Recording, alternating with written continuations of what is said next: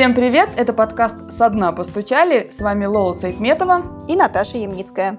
Наш герой сегодня Евгений Глаголев, руководитель проектов благотворительного фонда «Клуб добряков», блогер и отец двоих детей. Младшая дочка Жени, Александр, родилась с синдромом Эдвардса, неизлечимым генетическим заболеванием, связанным с дублированием 18-й хромосомы.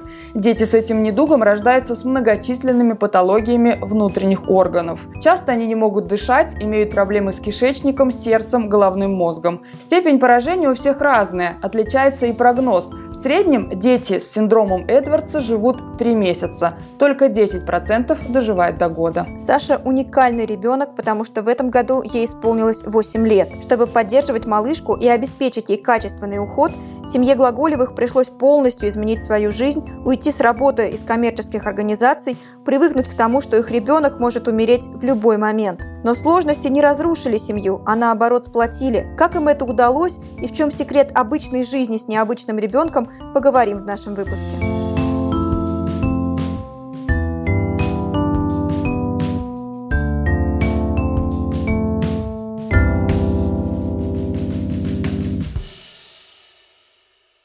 Скажи, вот на пятом месяце беременности да, супруги уже появились какие-то подозрения у врачей. Как вы тогда это восприняли и ваша реакция в тот момент? Было ли подозрение, что вот такое серьезное будет? Или что всякое бывает, и врачи могут ошибаться? Я помню, что мы приехали делать УЗИ, и когда врач очень настороженно долго смотрел и потом отправила нас на более глубокое исследование, то мы были в шоке и в растерянности. Это было так. Но решили, как бы, ну, прерывать беременность мы точно не будем.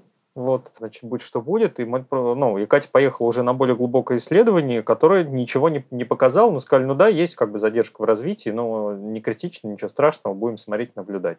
И тогда это как-то так э, вышло, что ну, всегда хочется успокоиться. Есть же, это сейчас я знаю, что есть психологический такой момент, когда ты все равно цепляешься за, за лучше. Поэтому мы просто успокоились. Как... А когда Саше поставили диагноз? Ну, получается, день, наверное, на третий, четвертый после рождения, потому что врач-неонатолог э, увидел и сказал, ну, давайте сдадим на генетику. Я поехал как раз, отвез анализы, кровь. И там такая история, что если ты приезжаешь и сдаешь, и если выявляется генетическое отклонение, то ты не оплачиваешь анализ. А если не выявляется, то оплачиваешь. Ну, я приезжаю потом за результатами, и мне говорят о том, что оплачивать не надо, пойдемте расскажем. Вот. И я сразу так сник вот в этом плане, потому что была надежда, что это просто недоношенность, и мы как-то справимся. Вот. А тут она сразу пропала. Потому что синдром Эдвардса, да, когда ты в Google, ну, по крайней мере, 8 лет назад ты забиваешь, там вообще страшные картинки, чудовищные. И очень такое страшное описание из Википедии, в котором, в котором вообще нет ничего хорошего. вот. Но вам тогда что-то объяснили, описали, что делать? Или сказали, что шансов нет, жить она долго не будет? Нет, конечно, никто ничего не описывал. И не знаю, как, как сейчас обстоят дела, но тогда никто ничего не описывал. Но вот сейчас делаем, что делаем. Сделали в роддоме операцию на сердце, потому что было большое овальное окно. Оно было настолько большим, что Саша просто не выжила. И поэтому там впервые в роддоме сделали операцию, прям там приехал кардиохирург, сделал операцию на месте, и дальше просто, ну, теперь мы вам будем искать больницы, чтобы перевести, и все. И мы как-то, не было какого-то маршрута, никто нам ничего не объяснял, что с этим делать. Мы сами прочитали, что средний срок жизни 3 месяца, и, в общем, нам сказали, чтобы мы как бы не привыкали и готовились, ну, к самому худшему. Женя, а как это было в роддоме, когда была какая-то реакция врачей? Они что-нибудь говорили тебе или супруге? И как вообще твоя жена это переживала, когда если я не ошибаюсь, то обычно детей, у которых там патологии нет, их приносят мамам, а ей, наверное, Сашу не приносили. Ей, конечно, не принесли, и когда я приехал такой радостный, счастливый в этот солнечный день, мартовский, в роддом, меня, о, вы Глаголев, пойдемте. И это было так, что заведующая отделением реанимации привезла меня, подвела к Саше, и лежал такой маленький комочек, очень страшненький, вот, и она сказала, ну, посмотрите, кого вы родили. Вот, и эти слова как-то вот у меня всегда отпечатались навсегда, при том, что она потом оказалась, ну, достаточно адекватной женщиной, но вот это вот, видимо, такой врачебный цинизм, он, конечно, был очень жесткий. Я потом сталкивался с ним не раз, и, и у меня поменялось в итоге к нему отношение, но все равно считаю, что неприемлема была история. И плюс, конечно, когда а, ребенка не приносит в роддоме, супруги, да, она лежит и всем приносит, а ей нет, то мы здесь нашли выход и взяли платную палату, и Катя уже там лежала. Но изначально ей ничего не сказали. То есть вообще, то есть я первый, я раньше узнал, и я не знал, что она не знает. То есть ей не сказали о том, что с ребенком что-то не так, с ней общался медперсонал? Нет, нет, конечно, никто не общался, и она уже сама, уже когда встала с постели, уже добилась того, чтобы ее пустили, и она узнала только к вечеру, когда попросила, чтобы все-таки пустили. Э, то есть я узнал, я приехал днем, часа на 4-5 точно раньше. А так, когда Саша родилась, она сказала, мне Катя написала после этого, Саша родилась такая красивая,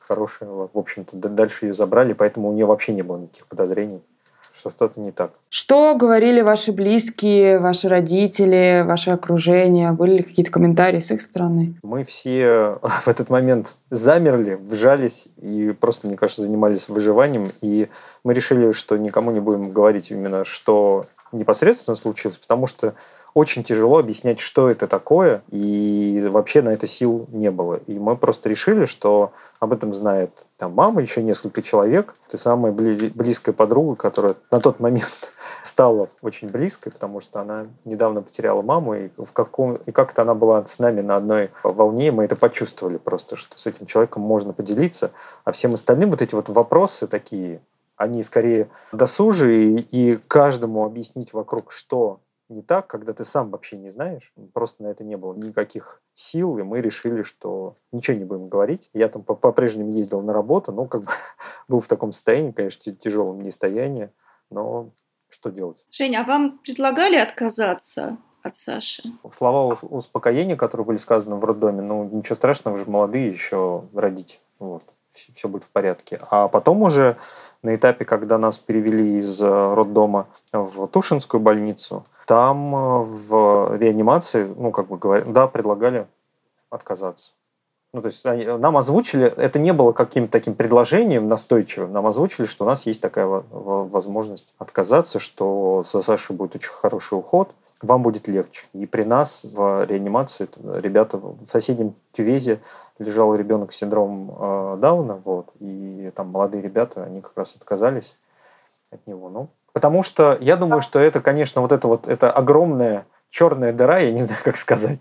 В космосе такая огромная еще черная дыра, в которой ты вообще не понимаешь ни что как будет, ни возможно ли это жить. У тебя же вообще нет представления об этом. И тебе никто грамотно об этом не скажет, не расскажет. И я уверен, что и сейчас до сих пор не рассказывают, потому что когда я уже позже занимался попыткой вот обучения врачей и так далее, я, я столкнулся с тем, что ну, так система выстроена, и очень сложно ломать, потому что люди не умеют говорить об этом, они не привыкли. И для них это для самих врачей тяжело, и поэтому они делают то, что могут. Ну да, в цинизме как-то, мне кажется, проще. Говоришь заученными фразами без чувств и не думаешь о чувствах других. Это привычнее, наверное, и легче. Ты не думаешь, потому что для тебе на самом деле больно. Я думаю, что врачам точно так же больно. Они каждый раз с этим сталкиваются и, и попадая в выгорание дальше, очень быстро на самом деле, они просто находят тот способ, который позволяет им выживать. У меня нет никаких слов обвинений в их адрес. Я прекрасно понимаю, почему, почему так происходит. Но, с другой стороны, прекрасно понимаю, что так происходить не должно. Но это какая-то системная проблема, которую очень, очень надо решать на глобальном уровне в головах с вузов.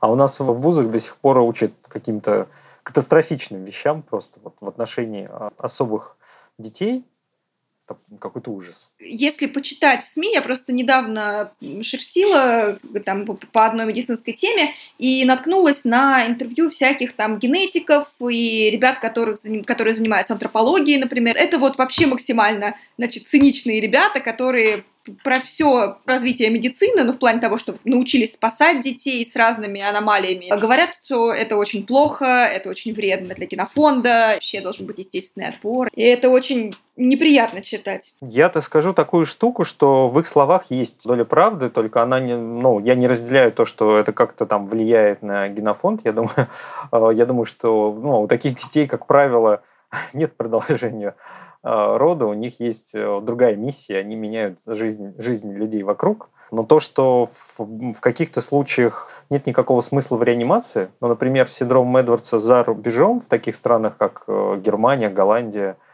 ребенка не будут спасать в Америке. То есть они дают возможность ребенку прожить столько, сколько он может прожить, дают семье спокойно попрощаться с ним. После того, как ребенок такой рождается, дают, например, поселяют семью в отдельную палату, где они могут быть, быть с ребенком столько, сколько вот он проживет. А живут они от нескольких часов там, до нескольких недель.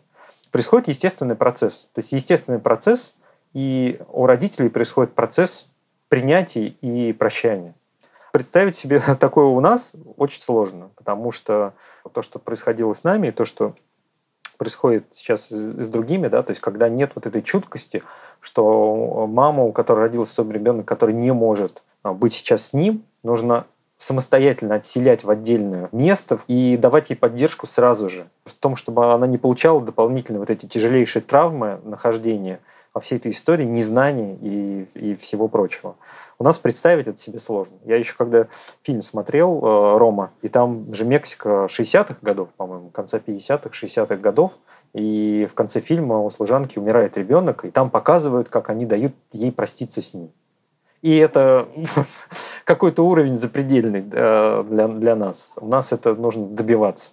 Ты описывал, что в тот период ты взял отпуск и вот постоянно ездил в реанимацию, и возник вопрос, почему, во-первых, тебя не пугало, что надо туда часто ездить, а во-вторых, что тебе это давало? Как можно как бы, не ездить, когда там лежит плоть от плоти твоей, и ты, как, ты, ты видишь, в каких она условиях находится. Ты на самом деле хотя бы на те полчаса, что тебе, иногда 15 минут, что тебе дают, ты э, можешь дать почувствовать э, ребенку, что ну, свое присутствие. И Саша реагировал, и мы это все понимали и чувствовали, потому что вот это вот одиночество кивезное, я с содроганием думаю, думаю про это. Одиночество маленького человека, который родился, которому максимально требует сейчас в данный момент быть с кем-то, быть с мамой, да, а, вот, и не быть одному, а ты с трубкой в горле, и ничего сделать не можешь, и это выглядит просто непередаваемо ужасно. Вот. И все, что ты можешь сделать, это прийти и тайком сфотографировать вот, и побыть то время, сколько тебе дадут между вот этими,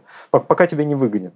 Мы просто знаем историю, истории э, пап, которые, когда их ребенок оказывался в реанимации после рождения, не могли доехать до этой реанимации, потому что, потому что им было страшно, потому что у них был какой-то ступор, и все это приходилось на себе вывозить мамам. Да, и я опять скажу, что я пап не осуждаю. Никто не учит быть родителем. Я недавно пришел к этой мысли, что в школе по-хорошему надо учить не математике, русскому языку, не счету, а тому, как быть э, человеком в принципе и реализовываться с, ну, гораздо более шире, чем э, то, как это происходит сейчас.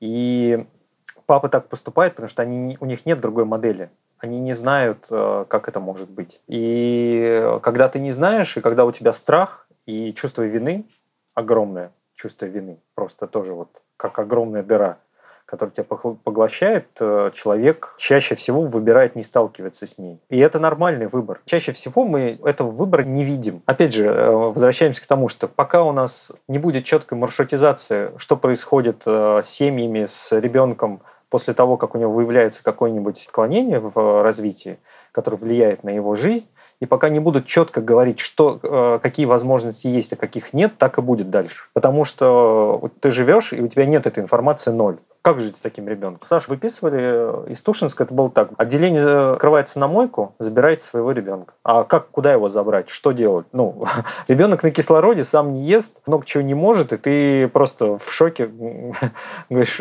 куда, как, мы вообще не умеем ничего делать. Поэтому к э, ответу вот на твой комментарий. Да, папы так поступают. У маму э, чаще всего вот этот вот материнский инстинкт, так называемый, срабатывает, и у нее нет этого возможности а, отделиться, хотя есть эти случаи все-таки, когда так происходит, но папы, э, мне кажется, тоже физиологически, психологически вообще принятие ребенка происходит гораздо позже. В принципе, появление ребенка папа не, не рассматривает так же, как мама, и это тоже надо учитывать во, во, во всем этом в том числе и как общаться с отцами. Слушай, а ты упомянул про чувство вины, и где-то я как раз читала, что вы тоже стали задавать вопросы, стали искать ответы, стали думать, где же так произошло. И в итоге вы поняли, что ответа нет, что так бывает. Вот как сам поиск и этот процесс у вас происходил? Ну, он шел, он был во времени какой-то простянутый, потому что вопрос «за что?» первый вообще, как, который возникает «за что?».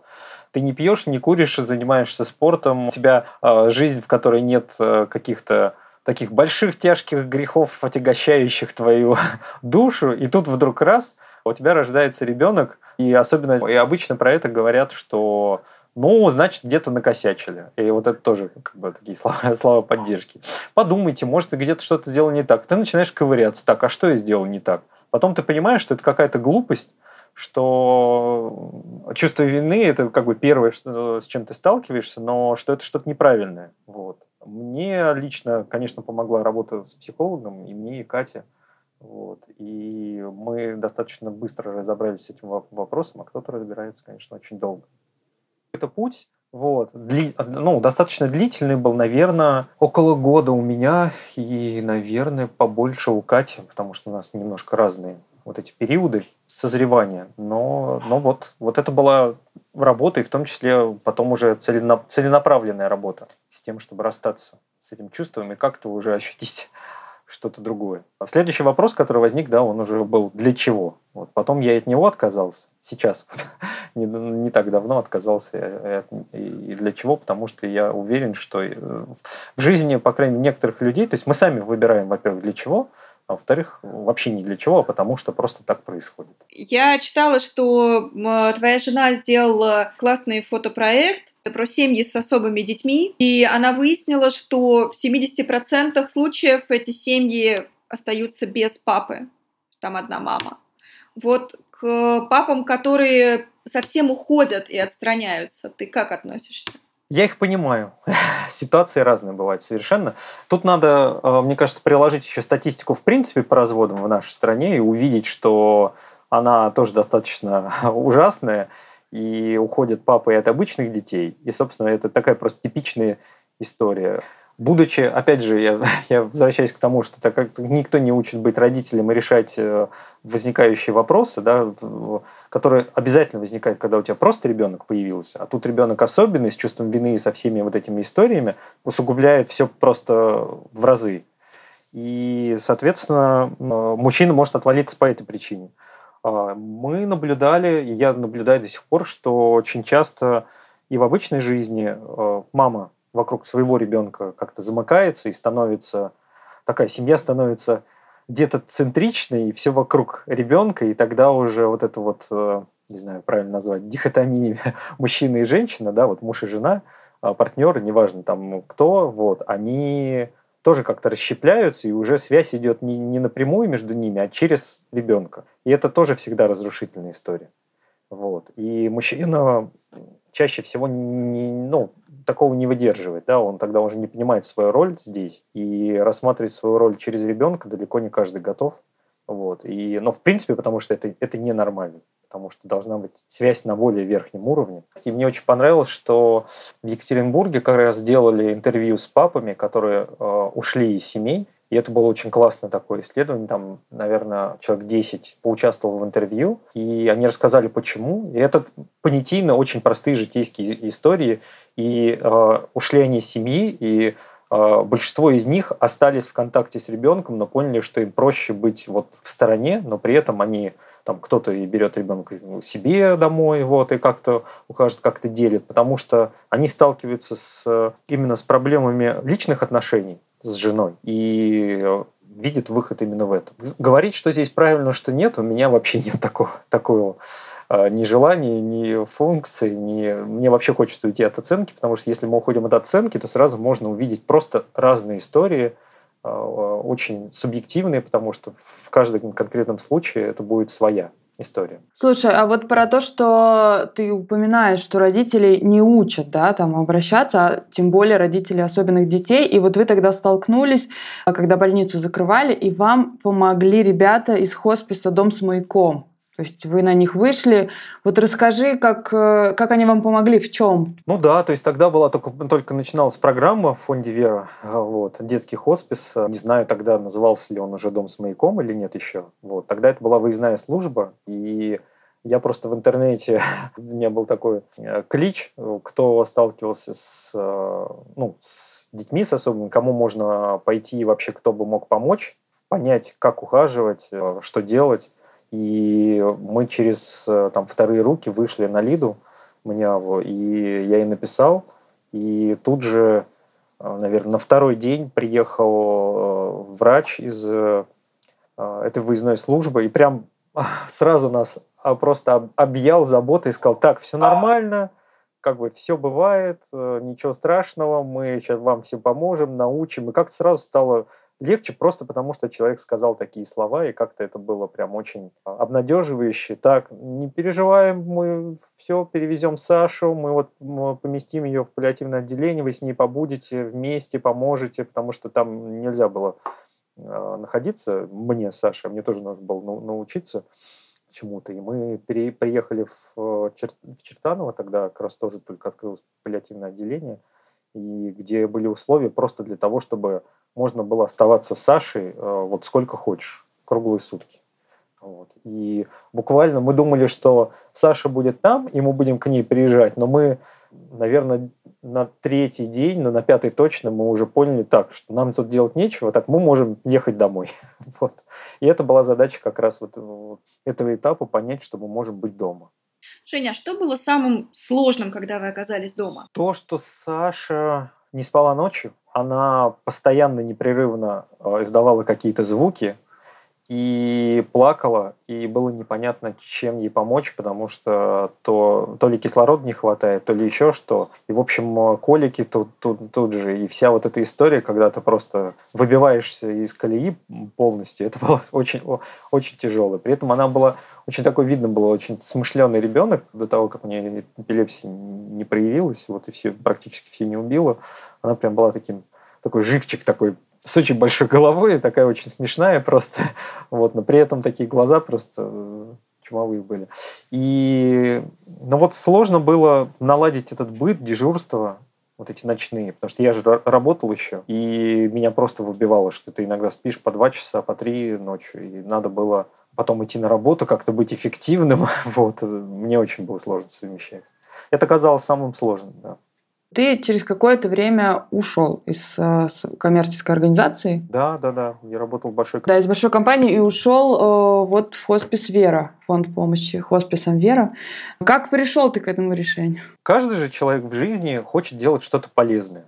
И э, я никогда не сталкиваясь с работой фондов, всегда считаю, что фонды это какая-то непонятная конструкция, которая служит, видимо, для отмывания денег, вдруг э, столкнулся с их реальной работой и был просто в шоке от того, что есть такие организации, которые делают настолько важную работу. И мне, конечно, захотелось пойти и, как я тогда для себя сказал, вернуть то, что мне дали. Я пришел в фонд Веры и сказал, слушайте, я очень хочу, не знаю, что делать, но очень хочу что-то делать. И это было такое осознанное решение. У меня был выбор идти в другую организацию, коммерческую на тот момент, либо э, фонд веры, но я понял, что если я не пойду, хотя бы не попробую, то я буду жалеть всю жизнь.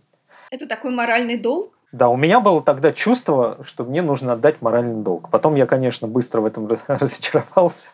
Жень, а ты в некоторых интервью рассказывал, что ты после работы в фонде столкнулся с сильным выгоранием. Как это было и чем ты спасался? Ну, не после, а во время. Очень быстро наступил выгорание. Я пришел работать в Тогда э, сделали такое направление обучения, и э, мы занимались организацией как раз конференций медицинских э, для того, чтобы развивать паллиативную помощь. Потом я стал директором ассоциации хосписной помощи с тем, чтобы врачи все-таки стали делать то, что они могут и должны делать в работе с детьми и, и взрослыми. Но я столкнулся с тем, что первое, во-первых, это было физическое выгорание. Меня очень сильно внутренне, морально обязывало отдавать все, что только можно для своей работы. Я делал просто вот, вот всего, всего себя отдавал, чувствовал, чувствовал такое, такую свою обязанность. И, в общем-то, это приветствовалось. Такая работа, потому что ты вроде как работаешь на такой важной работе, которая служит такому благому делу, и значит, надо героически отдать свою жизнь на заклание ради, ради победы. Вот я это сейчас ощущаю именно так. И когда у тебя формально отсутствуют выходные, ну то есть они как бы есть, но ты все равно и выходные что-то делаешь, и командировки есть, и ты с утра до ночи ты все равно чем-то занят. И неумение вот распорядиться своим временем с моей стороны и выстроить границы между семьей и работой, получилось, что у меня паллиатив дома, и на работе, а, это было просто физически очень сложно. И я достаточно быстро выиграл. Потом возник вопрос и наверное, психологический, потому что я понял, во-первых, что я делаю то, чего я не хочу делать, но я вроде как не могу от этого отказаться. И у меня прям была такая ломка э, в, в этот момент. И да, это было прям выгорание. Я тогда, проработав, наверное, два с лишним года, ушел, оставил все свои проекты, ушел как раз с поста директора ассоциации и пошел директором в другой фонд – меня пригласили с удовольствием, где я подумал, что я могу сделать то, что мне видится, как должно быть. И вроде у нас договоренности были именно такие, что нужно встроить, ну, выстраивать работу, что я помогу. Но оказалось, что я опять должен быть исполнителем чьих-то представлений о том, как нужно работать. И я уже не готов был на тот момент быть винтиком в этой системе. И ушел тогда вообще в никуда. Просто я понял, что я закончился совсем. Я ну, скатился до того, что стал просто болеть каждый месяц. Меня выбивало на неделю. Я просто в лёжку лежал и встать не мог. Хотя, в общем-то, ничего вроде такого, температура, там, нос, горло. Но это было прям уже дно наступало. Когда в течение года это каждый месяц, я понял, что надо что-то срочно менять. Значит, что-то я делаю не так. И я тогда остановился и уехал на такой на трехдневный ретрит в одиночестве, чтобы понять, что же, чем мне заниматься в жизни. И слава богу, что Катя с очень большим пониманием и с большим страхом, но при этом пониманием отнеслась к тому, что я оставил все, и что мне просто нужно разобраться было что делать дальше. Скажи, пожалуйста, вот э, когда я пошла читать про синдром Эдвардса, я много не стала читать, там вываливается, как ты сам говорил, всякое. Но везде пишут, что это редкое генетическое заболевание, связанное с дублированием 18-й хромосомы. Вот если простым русским языком, что это значит и чем это, ну, как, какие патологии у таких детей? Ну, это да, это трисомия 18 хромосомы, она бывает по нескольким причинам. У нас, как нам сказала в итоге генетик, что у нас просто с каким-то образом неизвестным, случайным, то есть мы оба носители здоровых ген, но вот так вот при соединении что-то что поломалось. Э, никто не знает почему. Бывает, что просто предрасположенность. Но вот нам сказали, что предрасположенности нет, но так бывает. Но при этом у таких детей у них э, совершенно различные множественные пороки развития. То есть они все рождаются с разным набором, как правило, а, очень большим, разным. У Саши, например, нет уха, у нее почка одна такая, то есть сросшаяся подковообразная, и куча вообще всего внутреннего, что у нее просто вот врачей-то повергал в шок, что с такими патологиями долго не живут. И сердце, получается, было четыре а, патологии на сердце, одно удалось с одной разобраться, а тремя мы живем, живем дальше. Ты никогда не знаешь, что, насколько я знаю, что дети, несмотря на то, что там прогнозы есть, э, дети, которые живут так же, как Саша, и дольше, там есть мозаичный тип, то есть частичный, он такой более легкий. То есть у тебя вроде бы как бы много этих патологий, но такие маленькие, и ты можешь с ними справиться. И есть дети, которые действительно справляются и живут э, достаточно долго, и даже вот в школу ходят. А, был ребенок такой, который скомпенсировался и вполне сейчас нормально развивается. Но это редкость, это прям еще реже, чем рождаются такие дети. Чаще всего это тяжелые пороки развития и с которыми долго не живут. Саша сейчас 8 лет. Если верить Гуглу, она получается уникальный для России ребенок, который так долго живет с этим синдромом. Как выглядит ваш день с ней, самый обычный? Из чего он состоит? Выглядит день у нас достаточно просто, то есть у нас есть прям составленный график жизни, распорядок дня, когда мы с утра встаем, Саше нужно вставить зонт, нужно дать воды, потом дать э, еды, потом дать лекарства, потом нужно перед этим почистить зубы, сделать зарядку, дальше нужно поставить вертикализатор, потому что она сама не стоит, и но в вертикализаторе сейчас она плохо стоит, потому что у нее вывих э, бедра очень сильный, и э, для нее это болезненно. Вот. Дальше Саша как бы и дальше так и идет. Как бы еда, кормление, а, лекарства, какие-то уходовые штуки. Игры очень специфические, но у нас, как родителей, вообще на это не хватает, на игры. Потому что мы скорее выполняем роль, мы тоже недавно с этим разбирались, и с психологом тоже, что мы выполняем роль именно ухаживающих людей, но не родителей. Но когда к ней, э, приходит к Саше няня, либо игровой терапевт, у нее как раз есть вот эта игра, она тут ее состояние, то есть надо ловить по глазам и по каким-то движениям, нравится ей или не нравится то, что сейчас происходит, хочет ли она отталкиваться ножкой э, там, от меня, например, кататься на своем кресле специально, э, или не хочет. И вообще, когда ее трогаешь, там ей нравятся какие-то такие штуки, называются базальной стимуляции, когда ты ее берешь и с разным степенью нажатия надавливаешь на разные части тела, ты тем самым как бы стимулируешь какую-то реакцию у нее, потому что для нее, конечно, это очень а, такая специфическая штука, то есть она, кроме того, что руку в рот, в рот она причем засунуть может, но осознанно двигать ими дальше вот как-то она ими не умеет, поэтому ты делаешь все за нее. Ну, в общем-то, на самом деле достаточно простой. Мы в Москве мало выходим на улицу, ну, это точно наша защита, потому что все очень сильно обращают внимание на девочку с трубочками, с такой необычной внешностью и специальную коляску. И у меня нет моих внутренних моральных ресурсов справляться с реакцией людей, потому что она, как правило, такая вот жалостливой, очень специфической, когда люди смотрят на тебя как на идиота. Слушай, а из этих всех процедур что-то вам приходится самим оплачивать? Или государство помогает и есть, не знаю, специальные вот эти игровые терапевты, как они там называются? Или это вы все делаете оплачивать? Условно, да, это делаем мы, потому что государство, вот то, что максимум в Москве удалось добиться, это сейчас специального питания для Саши, лекарств. Мы были первые, которые получали у Саши Виагру пачками, потому что как раз она ее изобретали для сердца, вот, и она очень там действует, нормализует давление в сердце. И добились да, того, что нам бесплатно ее давали. Это очень было, для меня это всегда было прикольно приходить в аптеку и получать Виагру просто пачками. Добились еще там специфических лекарств, потому что у Саши из-за частого нахождения в реанимации внутрибольничной инфекции под названием синегнойка, и вот э, сейчас она нас не мучает, до этого мучила, и нужно было постоянно ингалировать, э, чтобы ее прибивать. Но в целом на этом все ограничивается. Дальше каждый выживает как может это ваша ипотека. Да, да, вообще мы еще шутим, мы вообще очень часто с Сашей шутим на тему того, что у Саши самые богатые приданные, которые может быть, потому что все, что у нее есть, это все стоит очень дорого. Все эти коляски, специальные вертикализаторы и так далее, у нее просто на несколько миллионов рублей там всего, что, что у нее есть. А еще слушай про отношения окружающих. Вы, когда в два с половиной года ей было, вы поехали в лагерь, и вот а, тоже есть твоя фраза в какой-то из статей, что там мы в полной мере ощутили, что мы родители нездорового ребенка, и что у нас нездоровый ребенок. Вот чуть подробнее можешь об этом?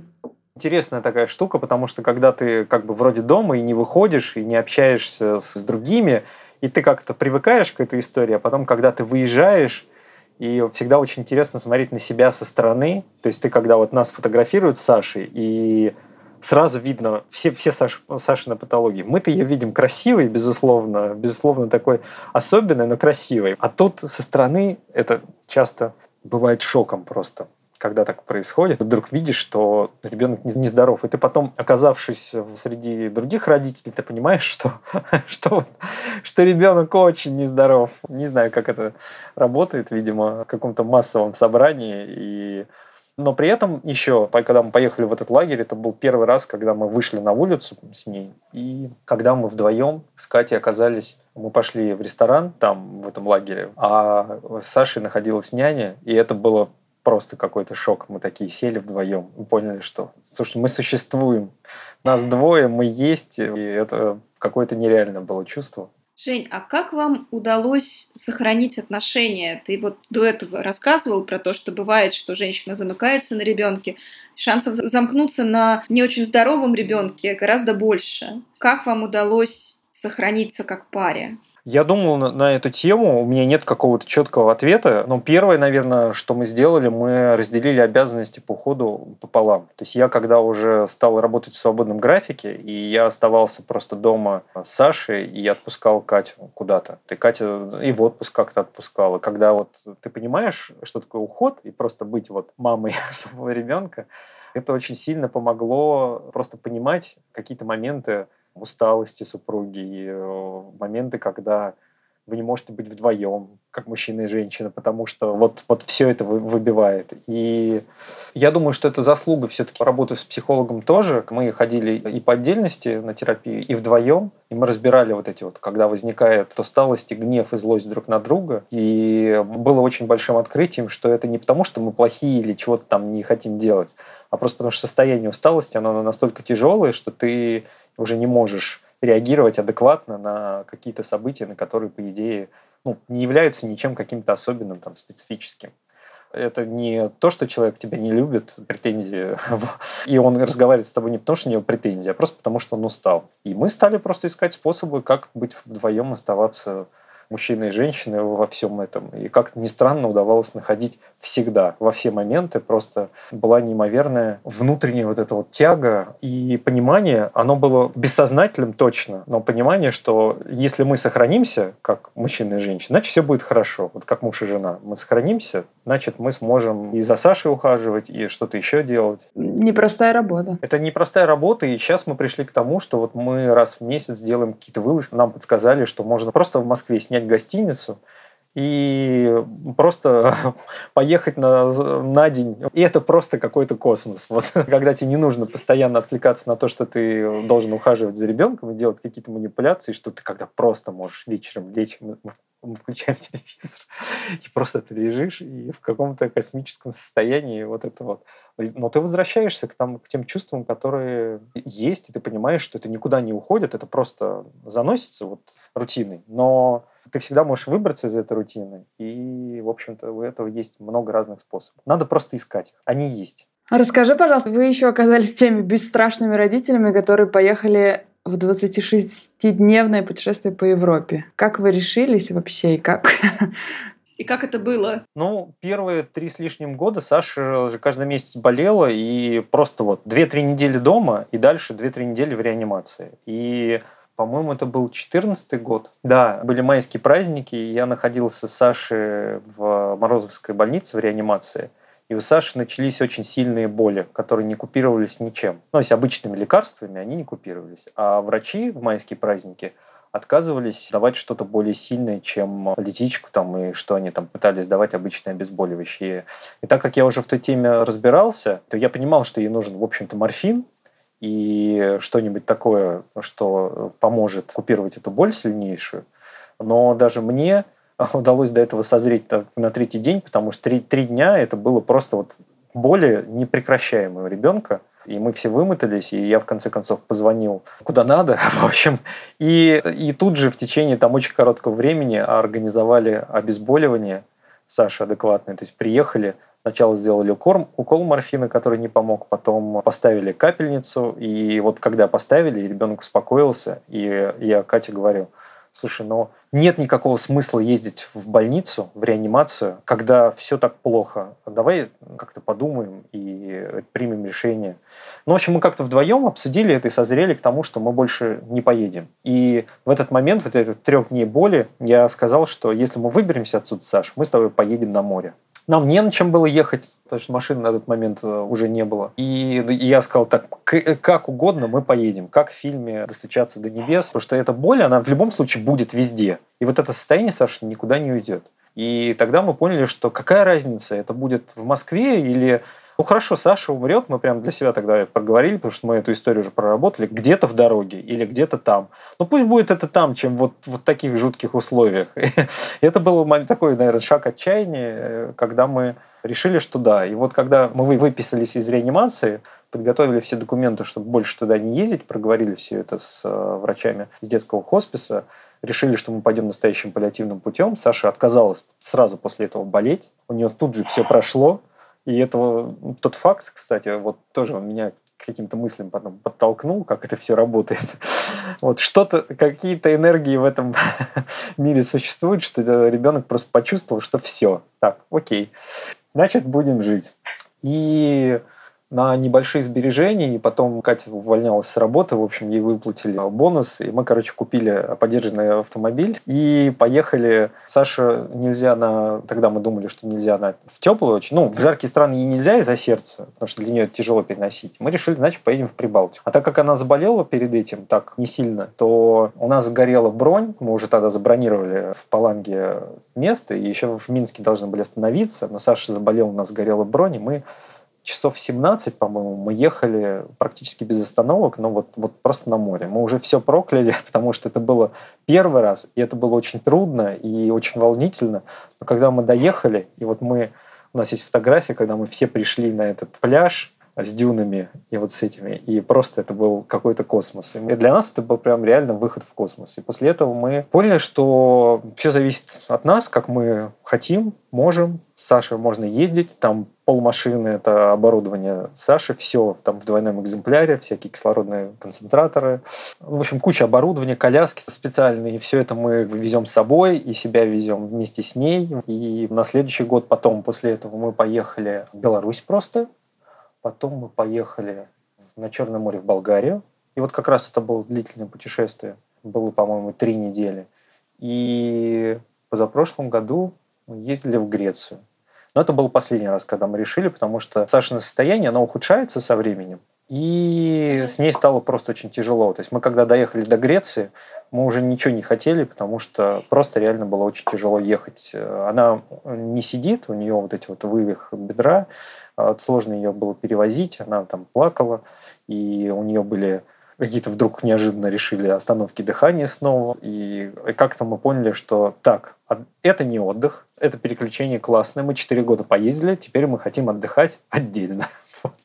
От Саши мы так решили что пришла пора что-то в очередной раз менять. А вот эти разговоры, вот ты говоришь, что может быть так, что она умрет в дороге, ну и что?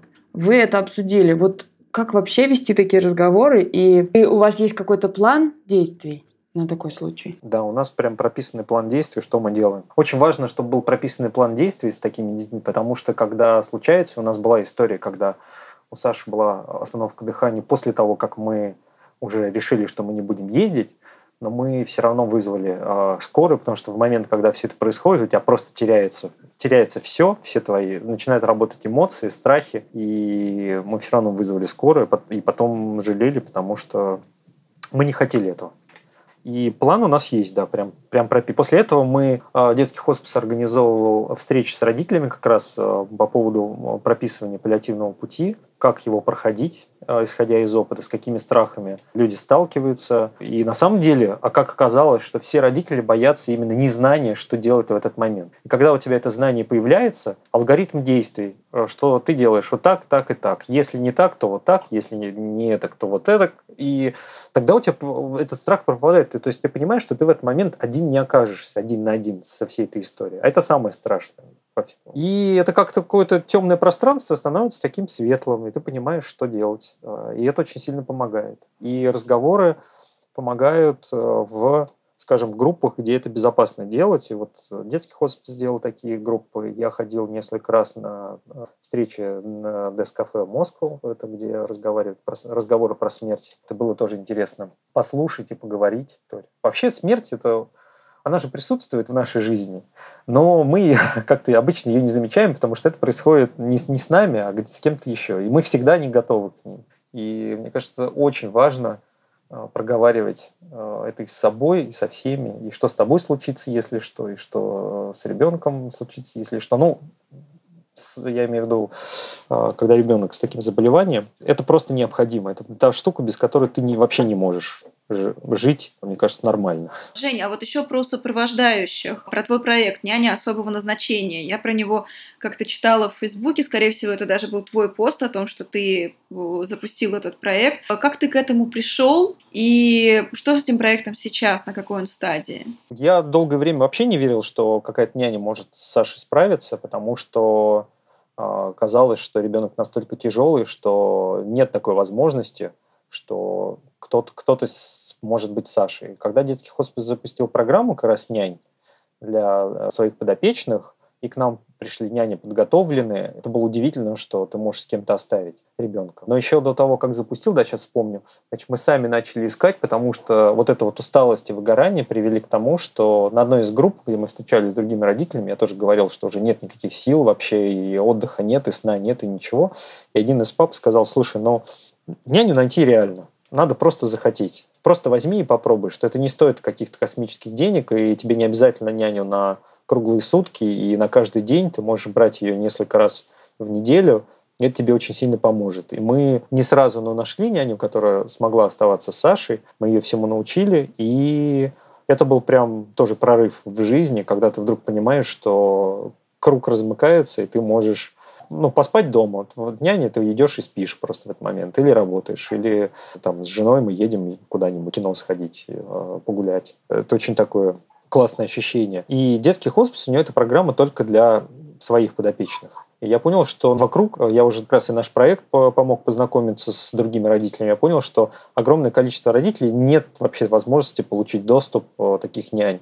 Когда они пытаются найти сами на рынке, то, как правило, они сталкиваются с очень большими трудностями, и даже если им удается найти, они учат этот няню, она от них уходит все равно через какое-то время. Няни достаточно быстро тоже выгорают, и, находясь в одной семье, э, очень сильно повезет, если вы найдете няню, которая будет работать долго. Но даже если она будет долго работать, не значит, что она не выгорит.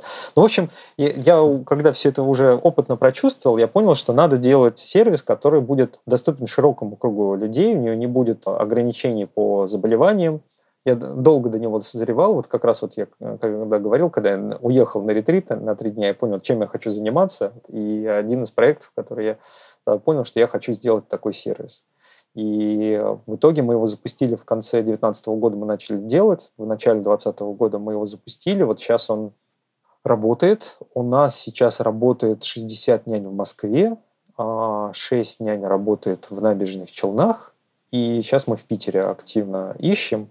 И, и это цифра соизмерима с тем, сколько было на пике у детского хосписа нянь. И при этом я сразу, когда думал про этот проект, знал, сколько денег, миллионов нужно собрать на нянь, чтобы они были вот доступны бесплатно. Я тогда понял, что надо делать этот проект самоокупаемым. Поэтому у нас няни работают за деньги в семьях, но это позволяет проекту расти и масштабироваться за счет собственных средств, а не постоянно вот это вот хождение с протянутой рукой, что у нас такой классный проект, и нужно найти на него столько миллионов там в месяц. Потому что Лида это умеет делать, я этого не умею делать, и вообще мало кто умеет собирать так деньги. Поэтому для меня это был не тот путь, который нужен, которым я могу пойти. И так мы к нему пришли. Еще мы как-то, знаешь, не упомянули, у вас к моменту рождения Саши был еще старший ребенок. Жизнь с особым ребенком, она особая да, для всей семьи. Он как-то встроен в систему ухаживаний. Как для него вообще появление такого ребенка было, да, и как у них какие внутри отношения, знаю, братско-сестринские у него очень хорошие отношения с Сашей, я прям любуюсь ими, потому что он ее не воспринимает как ребенка с особенностями, но этому помогла, конечно, работа в том числе с психологом, с детским, в детском хосписе, у них были группы специальные для сиблингов, где они разбирали, прорабатывали вот это вот э, ощущение чувства вины которые неизбежно возникают у братьев в связи с болезнью ребенка, что вот э, он болеет, а я здоровый. Или что я, может быть, там в чем-то виноват, провинился. Там разные штуки могут срабатывать у детей. И здорово, что у Вани эта история проработана.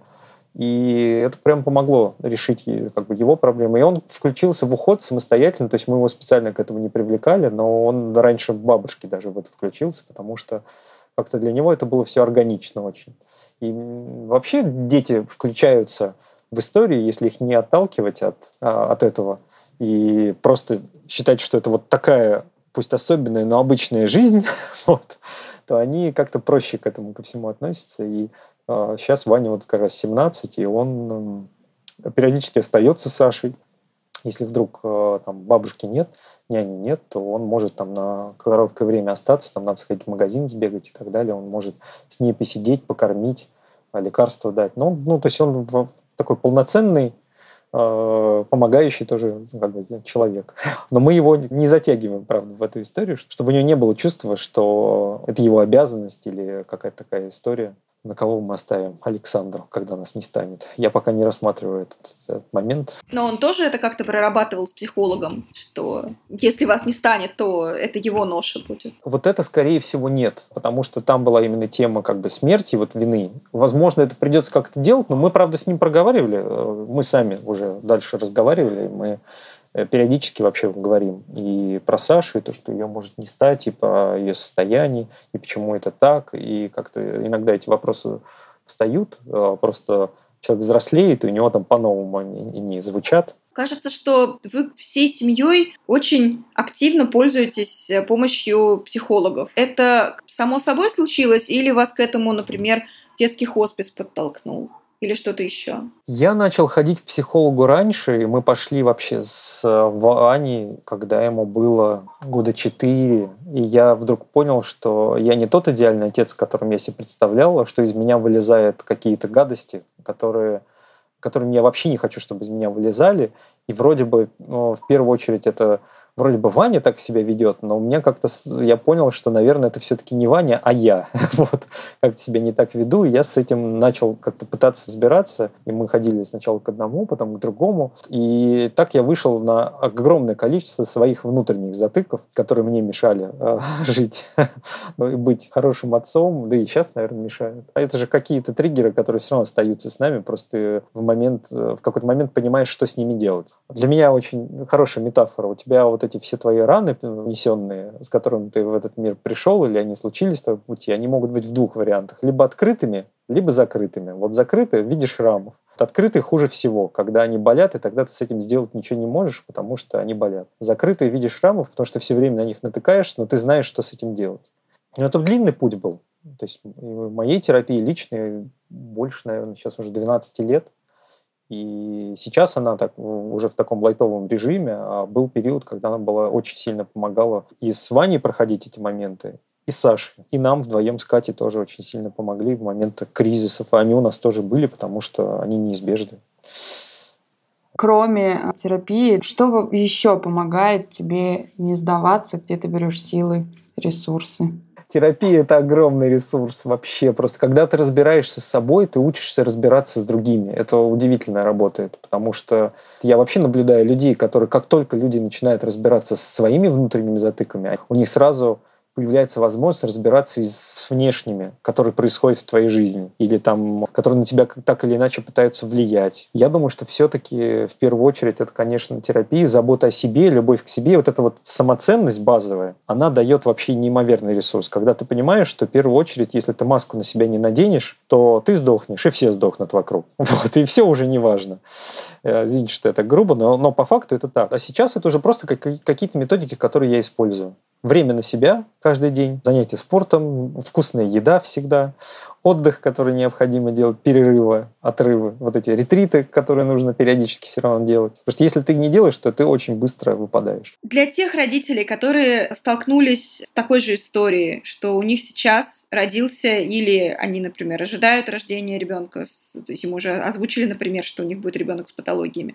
Какие есть советы, какие есть лайфхаки, что бы ты мог подсказать? Совет что, наверное, основное у меня, что не отчаиваться, что жизнь с особыми детьми, она, безусловно, особенная, специфическая, она не похожа ни на что другое, но при этом она очень похожа на то, что, с чем могут сталкиваться совершенно другие люди, что все относительно, что все возможно, если ты внимателен к себе, к своим чувствам и не боишься озвучивать себе там, свою боль, свои страхи, то, что ты не можешь, то, что ты слаб. Я вообще считаю, наверное, еще то, что дает ресурс, это признание собственной слабости, что ты далеко не всесилен, и что не надо себе ставить какие-то заоблачные цели, что иногда нужно просто зацепиться за то, что ты живешь здесь, сейчас, сегодня. Потому что в состоянии стресса мы все равно продолжаем жить в эпицентре стресса, потому что Саша — это эпицентр стресса, и мы живем вокруг него и в нем. И в состоянии стресса ты можешь э, хвататься только за то, что есть сейчас и здесь. И вот если ты здесь и сейчас сможешь ухватиться за какие-то вещи, которые тебя поддержат, а, за людей, которые тебя поддержат, то как-то жизнь сразу будет казаться все равно жизнью. пусть без планов на будущее грандиозных, но очень-очень такой качественной жизнью здесь и сейчас. Не потом когда-то, а здесь и сейчас. Я думаю, что вот, вот, это, вот это то, что, как я сейчас это все чувствую. А дальше внимание к себе приводит к тому, что забота о себе приводит к тому, что ты начинаешь заботиться и о ребенке, и искать помощи и поддержки, и когда ты все это начинаешь действовать, то как-то все и находится, что-то происходит, что-то меняется – люди возникают правильные, нужные, события возникают правильные, нужные. Женя, а тебе что дало рождение Саши, ее появление в твоей жизни? Меня она, она мне вернула себя. Вот э, я вырос благодаря Саше. И то, что я делаю сегодня, и, наверное, не наверное, а точно, как я говорю сегодня, это благодаря Саше. Если бы Саши не было, этого бы точно не было, либо это случилось бы гораздо-гораздо позже. Саша стала катализатором очень быстрых, нужных, важных изменений во мне. И я благодарен ей за то, что она мне вернула себя в первую очередь. А, это самое важное, что произошло в моей жизни.